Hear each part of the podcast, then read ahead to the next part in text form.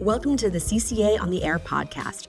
This is Kate Derrick, Communications Director at Complete College America, back again for one more week of future ready content from CCA's 2023 annual convening in Las Vegas. We're bringing you a session today that covered a buzzworthy and important topic for the college completion landscape politics and public policy. This session features five members of CCA's Policy Advisory Council as they discuss the intersection of policy, equity, and college completion. You'll hear from Will Del Pilar, Senior Vice President at the Education Trust, Janae Chandler, Director of College Completion Policy at the Institute for College Access and Success, Jesse Ryan, Executive Vice President at the Campaign for College Opportunity, Lee Nimocks, Senior Vice President and Chief of Staff at the Kentucky Council on Postsecondary Education, and Colin Chellman, University Dean for Institutional and Policy Research at the City University of New York. Moderating the panel today is Grace Mukupa, CCA's Policy Director, who will get us started and jump right into the questions for the panelists. Over to Grace. And I'll sit down just so we can make this friendly.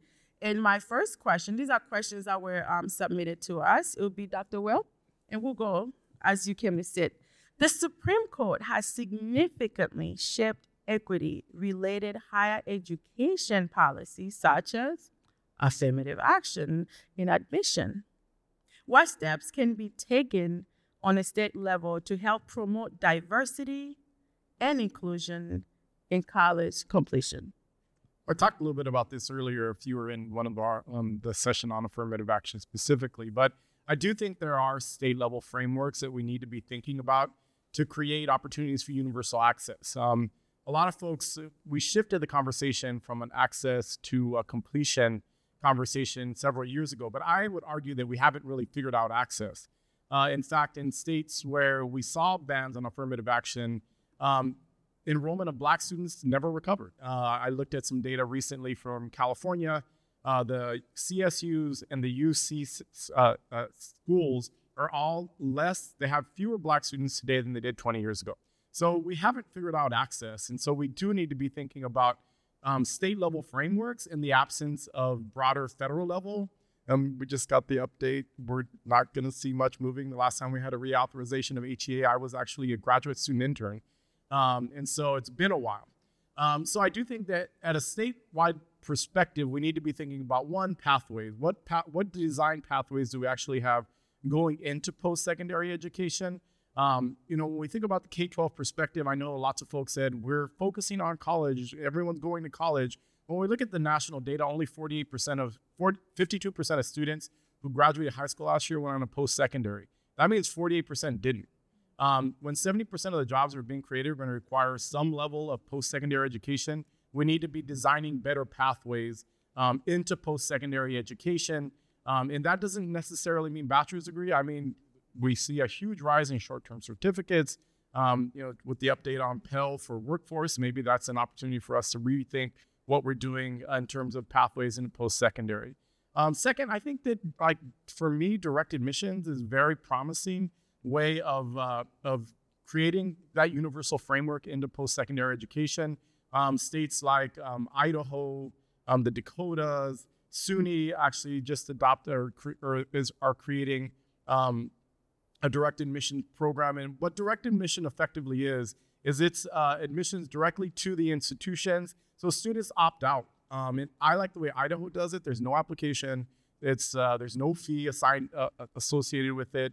They leverage a statewide longitudinal data system to automatically admit students um, into at least six colleges, right? And so students find out early on that they're admitted to six colleges, two and four year institutions, and that students can opt out. I think it's easier to have an opt out than to have an opt in system. And when we think about, for example, retirement programs uh, at uh, for employers, there is actually some evidence show that that's more equity focused to have an opt out instead of an opt in program.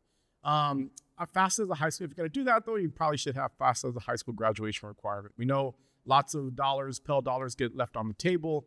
Um, I do think that you have to design that with supports. We should not create a mandate for there to be a FAFSA uh, for all high school graduates to complete FAFSA, and then say, okay, you college, your high school counselors are already overworked, like go get it done.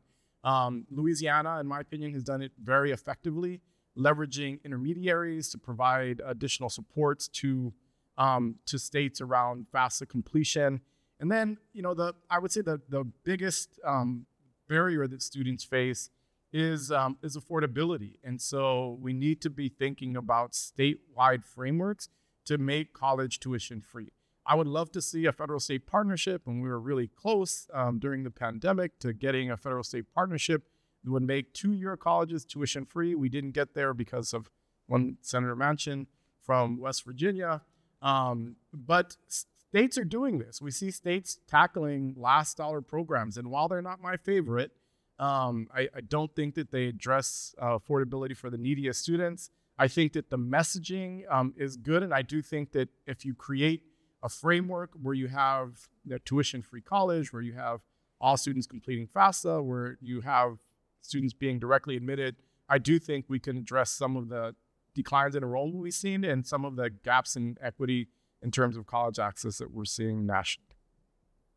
That's all you have to do. Yeah, that's all you have to do. We're done. Thank you so much. So uh, we will have follow up questions, especially you talked about affordability, you talked about access, you talked about better pathways. You mentioned Idaho, so we'll follow up later on. Dr. Janae, are you ready? Fabulous. I have a question, a special one for you. There has been a growing focus on economic disparities in higher education with concerns about access, affordability. So that follows up in his question.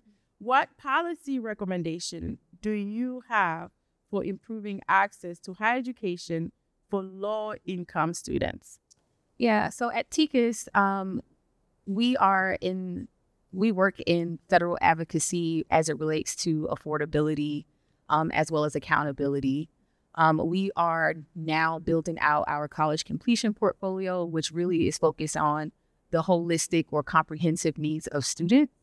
And so, as we're mapping out our policy agenda, um, I'm being very intentional on looking at what the historic data tells us, right? So, I don't know about y'all, but my grandmother and our elders used to say you have to know where you come from, to know where you're going. And I think before we can become really future ready or really address barriers related to access and affordability and completion and all the things, we really need to take um, some intentional time to look at data.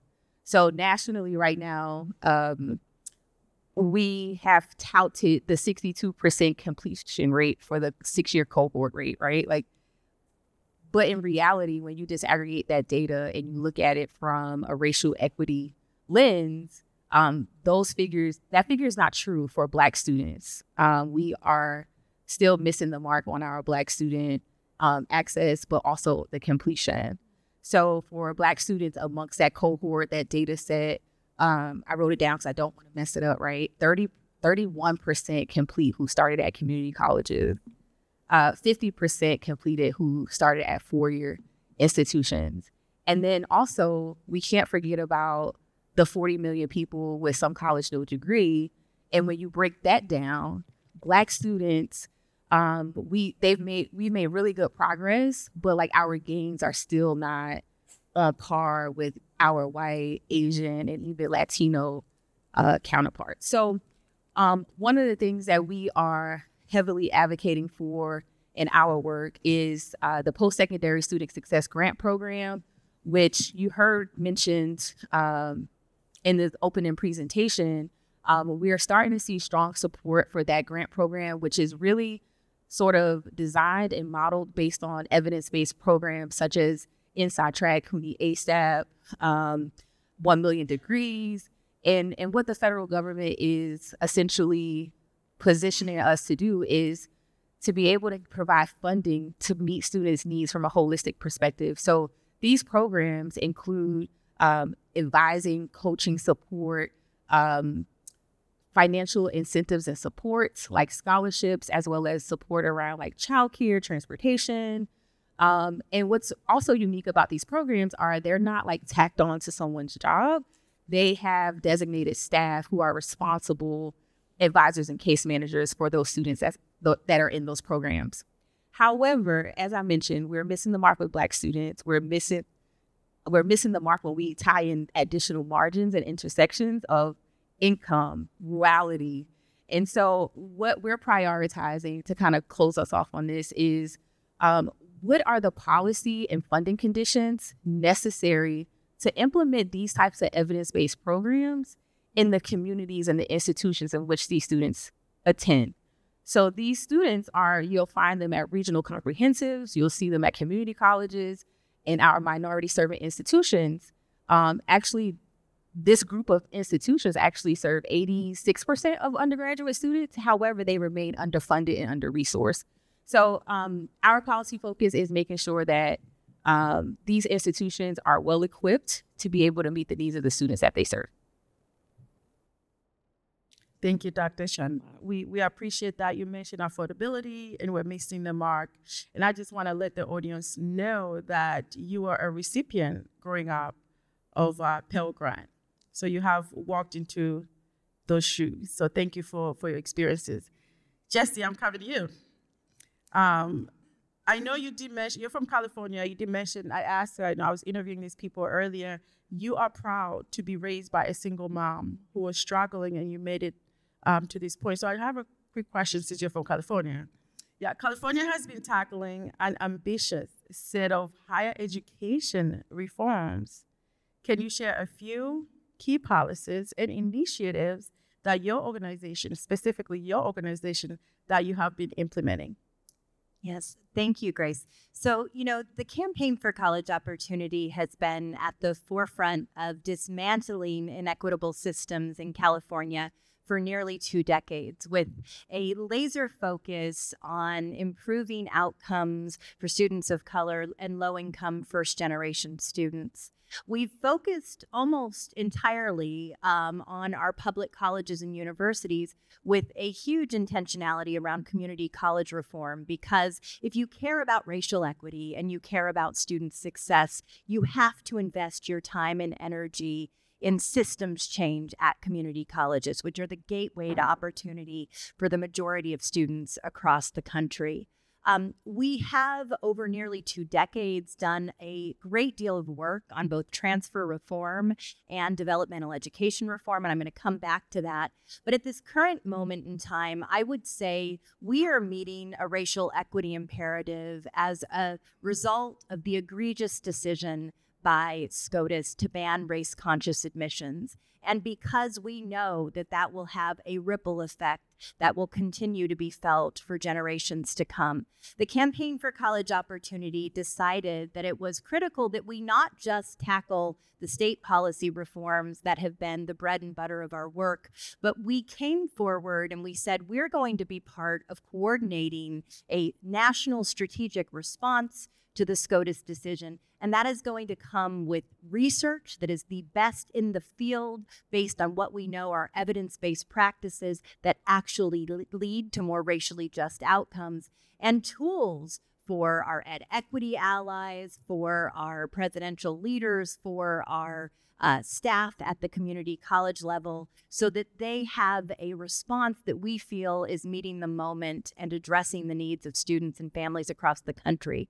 Just today, we we released a inclusive hiring brief with two incredible authors. Um, you might know Dr. Frank Harris and Dr. Luke Wood, so please go to our website and download that brief. We've also recently done two papers on what I believe are the most important reforms we can be tackling, both at a state and a national level, in response to the SCOTUS decision. And that is really looking at transfer and looking at ensuring that students have access to college level math and English through the gates of community colleges. In California, we saw years ago, with fewer than 3% of community college students reaching their transfer dreams within two years of entering a community college, that there was a need for radical change. I often say I would be a statistic having attended three community colleges simultaneously to get the classes I needed to transfer, were it not for one person that helped me find my path. Well, we shouldn't rely upon luck or the goodness of one person. We should have systems that work for students. And so we have put in place an associate degree for transfer, a common lower division general education pathway. We are in the process of implementing common course numbering across the state of California and default placement for community college students on the associate degree for transfer pathway, of which we are nearing half a million students who have earned that degree, the majority of whom are Latinx. And then I'll just say it in wrapping this up, you know, probably our most transformational policy and the policy that I cannot evangelize enough is this idea of reimagining remediation so that we are not putting students into remedial ed sequences that kill college dreams, but we are swinging the doors of opportunity open by ensuring that students through the gates of community college go into a transfer level math or English class with the appropriate supports. And I am very proud to say that all 116 California community colleges are implementing this, and it has been the most significant civil rights reform with huge gains for our Black and Latinx students across the state. Thanks, Ms. Ryan. Very radical transformation. I'll move in into um, a different segue. Our globe, we have been uh, facing a lot of things in the Middle East, a lot of um, displacement in the past few years. We have Sudan, we have Congo, Afghanistan. Um, I know that Kentucky has a pilot program that started in 2022, which has assisting, it has the ability to assist displaced people, whether it's um, natural disasters, war, or anything from other countries. These are people coming to our country. So I would like for you to share with the audience how that program is going. What are the successes, the challenges that Kentucky is facing? So I'm glad you're here. Thank you. Well, thank you, Grace. And I'll take a little commercial break to thank CCA uh, for the work that they're doing. Um, they have really been a terrific partner with Kentucky and have supported us in a number of ways. I have been really blessed to be a part of this organization over the past decade and have seen it evolve. And so I just wanted to sort of take a minute to talk about uh, how much you mean to the states and certainly um, states like Kentucky. So, back to the question. Um, thanks for the platform to talk about this program because it's exciting. Um, we were appropriated $10 million in Kentucky about uh, 18 months ago. And $10 million in states like California doesn't seem like very much, but in a state like Kentucky, it is a great deal of money to start a brand new scholarship program for a population of students that we have never really supported directly at the state level before.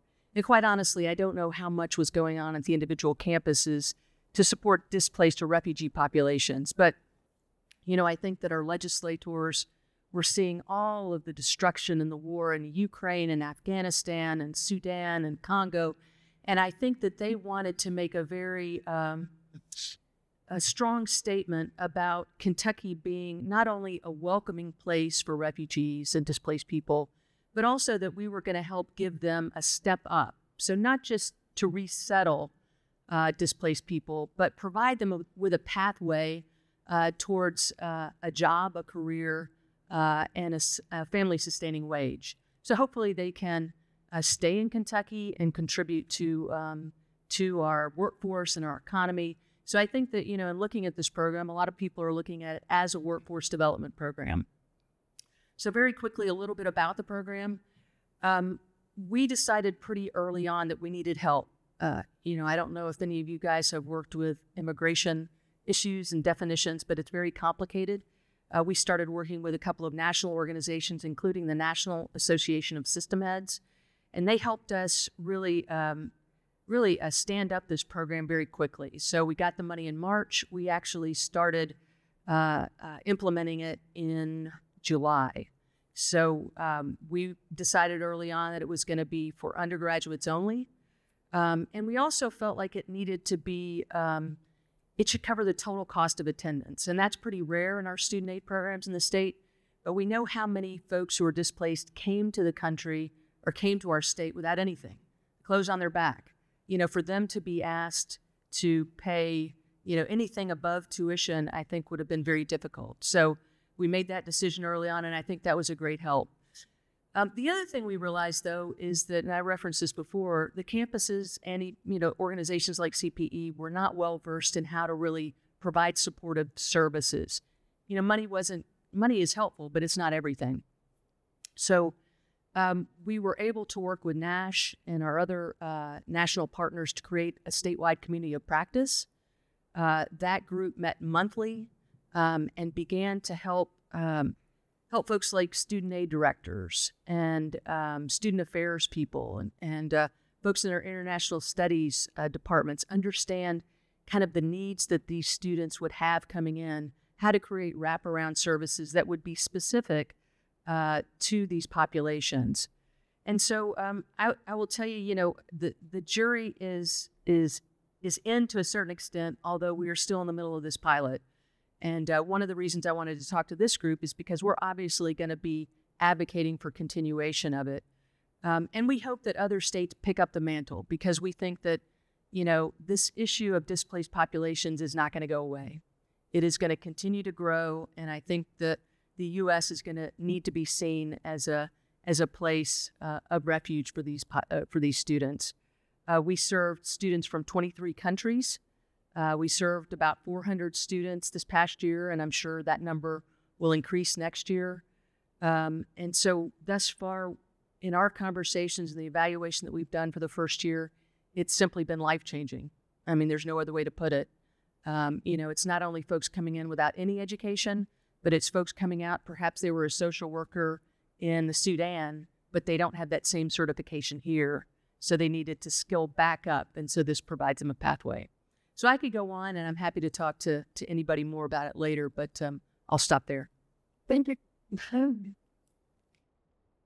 thank, thank you for sharing that. Um, it is um, it is good for America to be an example and a place for that. So we'll, we'll talk. Can I say something? Yeah. I think we should support all uh, immigrant students, including undocumented. And I'd like to see states provide the same type of supports to undocumented students who don't get access to any federal resources, and in certain states don't even get access to state resources. So I would love to see us support all immigrant students, including those that are undocumented, um, at the state level. Fabulous, including the national students who are documented. Thank you. Thank you for that. I'll, I'll move to um, Dr. Colin because we, we have been talking about AI throughout different um, sessions uh, for for CUNY as a lead person. Uh, we have these pedagogies that you're using to um, to assess students, maybe registration and student support services.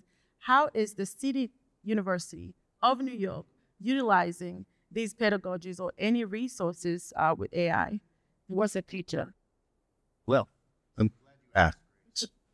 Uh, so it wouldn't be a panel at a conference these days without talking about AI. And I imagine the audience falls into two groups. There's one group that was excited about it, and now you're less excited about the promise of AI until AI fulfills that promise, or you're in the group that is still excited about it. So I am here to bring you all together under the banner of boredom. Um, I want to talk about the foundational work we need to do in data collection. Um, yes, I know a lot of you are interested in data analysis, data reporting, metrics, but this is data collection, the most boring thing of all. But this is where we're focusing at CUNY. Uh, so, uh, two weeks ago, CUNY held its annual IT conference, and the theme this year was AI. Surprise. Um, faculty and staff submitted 100 proposals showing the vast array of uses of AI. AI tools and algorithms for administrative productivity, um, for student support services, for advising. It ran the gamut. Um, the one common thread is its reliance on data. So, AI algorithms, AI tools are trained on enormous data sets. And to the extent that those data sets don't represent, aren't representative, AI is going to reproduce those biases. Um, and so we've seen this for years in biomedical research, just as an aside. There is a long history of biomedical research leaving out large portions of the population. So let's learn those lessons of history and get it right with uh, the AI revolution from the beginning. um, so CUNY, like a lot of institutions, uses PeopleSoft as its student information system. And we have a record for every student who was enrolled and is currently enrolled. CUNY, like a lot of other institutions, has dozens and dozens of special programs like mentorship programs, tutoring, um, and we don't have a central repository for all of those data. The participation outcomes data for internship programs, for example. Um, the responsibility for that data collection largely lies with the individual programs. Uh, depending on the program, they'll keep rosters on paper, in Excel, in a Word document, on someone's C drive. The whole point is that there's no central repository for information on participation and outcomes in these special programs. Um, and for a lot of people, this is a large part of their academic journey. And to the extent that um, underserved students are actually the targets of a lot of these populations, um, excuse me, programs, uh, we have an incomplete picture of the educational journey for a lot of our students. So, what CUNY is doing, um, and sorry, in my bio, you'll just see a long title. Essentially, I run the data and research office for CUNY's central office.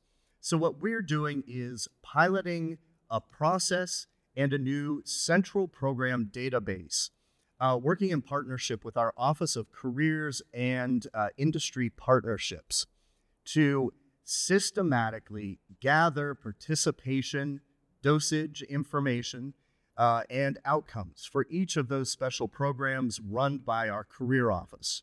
Um, we are putting all of that information into a central program database, um, and we are then going to train future AI tools, algorithms, for whatever reason, on a much more complete set of data. Uh, and in this way, we're providing a much more solid foundation for the AI revolution at CUNY. We would love that to be reproduced nationwide.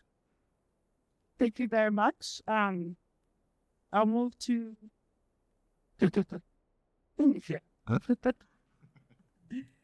I'll move to Dr. Janae. You did talk about racial um, equity, right? Uh, and you touched a little bit about the Black student. Um, how does TICAS envision that you said historical data on racial equity? How would that look like for TICAS in policymaking? What idea, or maybe just one, you would like to amplify in your work with policy? Right now, I think um, amplifying the message and raising awareness amongst our uh, congressional staff, um, with folks at the U.S. Department of Education, um, and partnering with uh, other organizations um, in our coalitions in uh, various spaces that we collaborate with. So, like Ed Trust, um, who's a heavily racially equity uh, centered organization, we partner with um, a number of similar organizations. Um, so, working together as a coalition to really uh, raise the message, but also to be able to advance some of our um, policy priorities. And for for right now, it's making sure that there are targeted wraparound supports um, in under resourced and underfunded institutions. Because we know what works, we have evidence of it, mm-hmm. but we need to make sure there's equitable uh, resources and funding available um, at those institutions. And to address the stop um, some college no degree student population, you know, we really need to begin to explore um, various policies, like Will mentioned direct admissions, right? Why don't we have something reflective to attract or re-engage and re-enroll those adults who have went to college and then they're back home, maybe, right? Um, what is the outreach like for them? And so those are some of the priorities that we're going to be doing. Thank you. Can, can I share? We should also be thinking about investing more heavily in Title III and Title V institutions, mm-hmm. right? The institutions that are enrolling the most students of color, like HBCUs and HSIs and AANAPISIs and tribal serving colleges. Um, these institutions are severely under resourced. The U.S. Department of, or actually the White House, actually sent a letter recently um, to, uh, to I think it was 13 states around the underfunding that has happened at uh, at the at HBCUs in their state. And so I do think number one, we we underfund the resources that enroll the most students of color and the most low income students. And that is a policy choice, right? That is a policy choice. And so I think if we're going to underfund them at the state level, then at the federal level, we should be in investing additional dollars to ensure that those wraparound services and mental health services, the the the type of supports that we know are successful because we have the evidence to prove it, like so the institutions could actually do that. And I think that what we see happening, especially at the federal level, is those institutions that enroll the fewest students are getting the most federal dollars. And so I do think we need to invest more heavily in those institutions. Fabulous. So wonderful. So I'll bring the conversation to the audience, but I just want to check the temperature. Policy wise, one word to describe how you feel in your organization. Just one word, not sentence. How you feel in your organization. Are you are you feeling empowered? Are you feeling how are you feeling? So I'll, t- I'll start with um, Dr. C- with you, Dr. Collins. I'll start one word to describe temperature in terms of policy. I didn't expect to hear Dr. Collins. Oh, Oh, good heavens. I have no idea how to answer that. how do you feel? One word describing the situation of policy. Okay, I'll go to Dr. Lee. Hopeful, Hopeful or helpful? hopeful. Hopeful, wonderful. You know, I think that um, people people are beginning to really get it, Okay. and I think we are beginning, uh, certainly uh, in Kentucky, and I think uh, among our sister states, are connecting policy with goals in a way that we never have before. Um, and I think that uh, I think things look very hopeful. We've got a in Kentucky an upcoming legislative session. I might feel differently in about six months, but Okay, okay. um, feel pretty good. Wonderful. Hopeful. What's the next word? I'm going to say urgent. urgent. We don't have time to stop. We are accelerating full force ahead. Urgent. Energize. Energize. Dr. Will. Defensive. I'll come back to CUNY before I take you to the audience. That, yes, you're on? Huh? One word? Oh, uh, s- I'm going to say hopeful because our uh, partner institution in the state, SUNY, has joined as an alliance member. So I think there's a lot of possibility there. Thank Sorry you to steal much. your word, but No, it's not stealing. We're sharing. We're here. Um, so we have Anna in the audience, and, and we have right from TICAS, right, and Charles. Um, so Anna will have the mic. Please, if you have any questions for our panelists, you gotta have some questions. These are policy panels. Yes. No. Oh, she's she's passing the mic around. Oh, you're Yes. All right. Anyone has a question? Uh-uh. uh-uh. All right. Fabulous. You can direct a question or a person or the entire panel, and one of them can pick it up. Yeah, uh, this is a very specific question, uh, maybe for Janae or even Vincent. So you mentioned that CCA is advocating for the an increase in funding for the post-secondary student success grants. Um, I was working with several institutions on submitting for that grant this past summer, um, and it was to replicate the ASAP model, which is probably one of the strongest evidence-based models that we know in terms of student success. Uh, however, these institutions decided not to apply because of the requirement to conduct an RCT as part of the proposal. Um, and so I don't know if you've been focusing on that, but they were not interested in, in doing another RCT for a model that's already proven to be effective.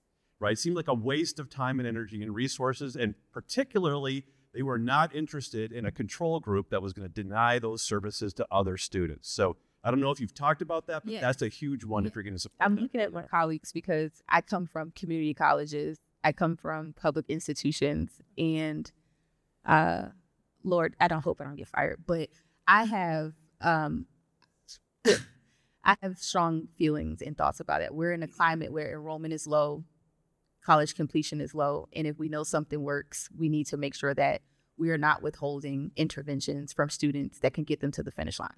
That's just Janae, not TICAS, okay? But I have been loud and clear about that since I've got there. I've gotten it, but now that is emerging. However, this morning at 11:30, I had a conversation around the, about the, the, the institutions that were selected, and then also how the focus on evidence based. Um, I believe we've overshadowed and complicated the instruction and the expectation because if you are replicating or implementing a program that does have a RCT, it is our understanding as those who are in the coalition and advocating for that program that that is not a requirement. And so I literally just had a conversation this morning on like do I publicly respond and say something? Is this a direct message to to to Ed to provide some clearer technical assistance and guidance? But that's my number one concern because again, the institutions where students go and are not finishing are not on that list. So but, I mean, there were other evaluation models, but they don't make sense for ASAP. You know, so that was the thing. So I don't know. we we literally just talked about this at dinner last night. It's on our radar, and we're planning on moving forward to try to make sure we remove any additional barriers that might have come into play. Yeah, I- it's a huge problem. I think that we're asking folks to replicate something we already have evidence that it works. Mm. And to me, that makes no sense at all. And we're disadvantaging the institutions that can use these resources to actually help students get over the finish line. To me, it's a travesty when an institution, and I don't know if anyone here from UC Berkeley, UC Berkeley doesn't need another $8 million from the federal government to support its students, right? There are community colleges and other institutions that, in my opinion, are more, more deserving of these dollars to get students to completion when UC Berkeley admits the best and brightest already in the state. Like that is a waste of federal dollars, in my opinion, and we should be we should be targeting those resources to low, lower resource institutions. Sorry for taking your. No, it's it's team. That's what we do. Thanks. But you, but you know what would be helpful is if you know you know us now, but if you could send us an email, send us right, and, and it's really good for us to say like, here's an example, like go for us to just say it. It's like oh you're pushing your agenda, but for us to really bring in those institutional voices is key and critical. And one of the things that I do at TICAS is I bring to the institution. So please, um, let's connect before we go. Good question. We have in the back. So our CUNY representative talked about artificial intelligence Yeah. and the challenges with uh, making sure that students of color or students who have been um, disadvantaged are part of this large data set to train artificial intelligence. You talked about the Career Center as the pilot project for gathering that data. And my understanding is that on most, on many campuses, students of color or low income students aren't as active in even campus programs that are not specifically drawing them in. And so I'm wondering what strategies you all are putting in- place to even make sure that on your campus you're getting the robust representation of students of color, low income students, because sometimes programs just on their face are not pulling in all of the students from the different demographics. The intentionality is the question that I have about how we build AI systems that are going to draw information for students of color and low income students. Yeah, absolutely. So uh, at CUNY, these programs are actually built to be targeted to low-income students at pretty much all of our all of our campuses. Um, the idea behind this, well, so that's that's part number one. Uh, part number two, the design of this central program database is also intended to identify students who aren't participating in any special programs at all. So we can learn something from that, uh, but we can also use that information in order to target future resources to students who aren't taking advantage, or at least trying to understand why they're not taking advantage. Um, in all of those cases, we have a much more complete picture of the academic trajectory for the broad range of students. Thank you, Dr. Carter. we have a room for one more question. Going once. Dr. Barbara, did you have a question? Yeah? Okay. I'm, I'm just calling you out. All right. I guess uh, to wrap up, we have three minutes. Maybe you can tell us what should we look forward. What are your organization organization initiative? What are you looking for? So just give me one sentence because I got three minutes. So what are you working on currently that we can look forward to? I'll start with Kentucky since you.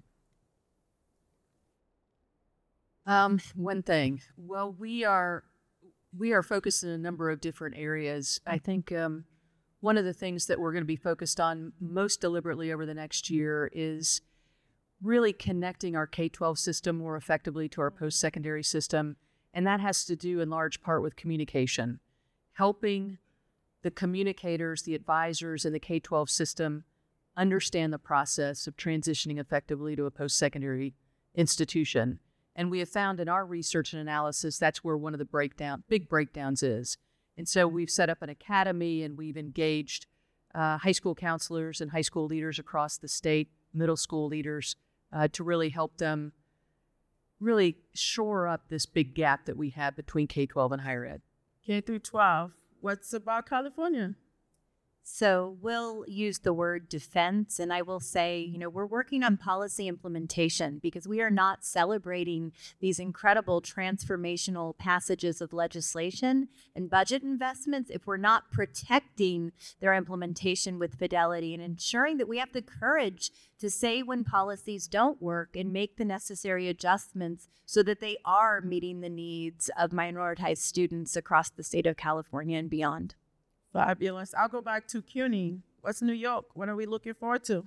Well, we just completed a strategic plan. Um, we are using that strategic plan to focus our resources on a number of evidence based programs, programs that work. And I will say, just sort of removing the question from the ASAP question from before, we are finding increasing evidence that RCTs and quasi experimental methods based on observational data are qualitatively yielding very similar results with much fewer resources involved. So, a lot of our work, our evidence in the future is going to be based on essentially cheaper observational data and less on RCTs. RCTs are still the gold standard, but we look forward to focusing on evidence based practices doing more evaluation research using quasi experimental methods. Thank you for that. I'll go to the Education Trust. Oh.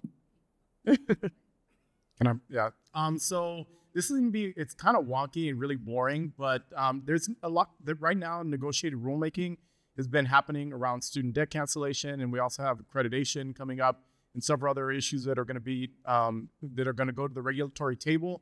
Um, and if you don't pay attention to those things, those things will come back and bite you in the end. And so I would urge you, to, we're paying attention to negotiated rulemaking at the federal level and suggest that it's we should all be maybe paying attention.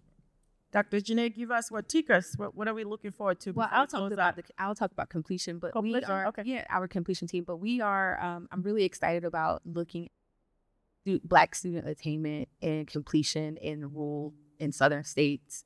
Um, and Trust years ago did a report on like the state attainment. Um, and our southern states have some of the lowest Black attainment rates, and so I'm really excited about diving into that work. But I also want to give a charge to everyone in the room um, to this to the point of this exchange that we had. Um, our organizations exist and and and work in advocacy spaces, and we have the the ear to people who um, are at the table making certain decisions, please leverage us in CCA to be able to inform our advocacy efforts and make sure um, your voices and experiences are lifted.